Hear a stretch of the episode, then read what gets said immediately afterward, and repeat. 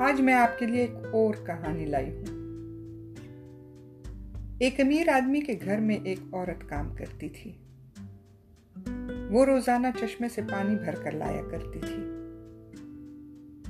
چشمہ اس کے مالک کے گھر سے دو میل کے فاصلے پر تھا۔ عورت کے پاس پانی بھرنے کے لیے دو گھڑے تھے۔ جو ایک بانس کے دونوں سروں پر لٹک رہے ہوتے اور بانس عورت کے کاندھوں پر ٹکا ہوا ہوتا۔ ایک گھڑے میں ایک ہلکی سی دراڑ تھی، لیکن عورت پھر بھی اسے پانی بھرنے کے لیے استعمال کیا کرتی تھی۔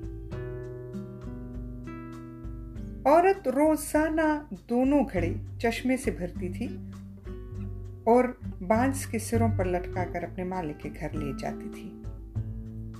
لیکن ہوتا یہ تھا کہ ٹوٹے ہوئے گھڑے کی دراڑ سے سارے راستے پانی رشتہ رہتا اور گھر پہنچنے تک اس میں آدھے سے بھی کم پانی رہ چکا ہوتا۔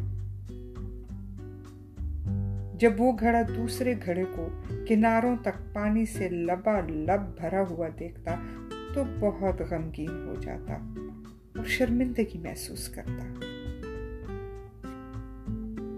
یہ سلسلہ کافی عرصے تک چلتا رہا۔ آخر کار ٹوٹے ہوئے گھڑے نے ایک دن عورت سے کہا، میں اپنے ایپ کے لیے آپ سے شرمندہ ہوں۔ میں بہت بیکار ہوں۔ میں آپ کا محنت سے بھرا ہوا پانی آدھے سے زیادہ ضائع کر دیتا ہوں۔ یہ سن کر عورت مسکرائی وہ بولی آج تم اس راستے کو غور سے دیکھنا، جس پر ہم ہمیشہ مالک کے گھر واپس جاتے ہیں۔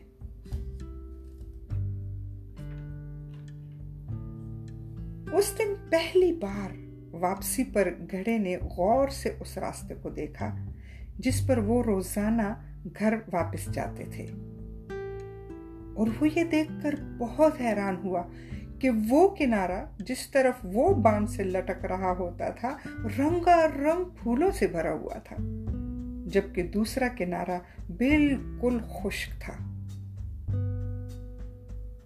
عورت بولی، میں تمہارے ایپ کے بارے میں شروع ہی سے جانتی تھی۔ اسی لیے میں نے اس کا فائدہ اٹھایا اور اس پورے راستے میں پھولوں کو سیراب کرتی رہی۔ آج اس راستے پر جتنے پھول کھلے ہیں، وہ تمہاری دراڑ کی وجہ سے ہیں، جسے تم اپنا ایپ کہتے ہو۔ ہم سب ایک دوسرے سے الگ ہیں، اور ہر ایک میں کوئی نہ کوئی کمی یا ایب ہے۔ ہمارے انہی ایبوں اور نقائص ہی سے یہ دنیا دلچسپ ہے۔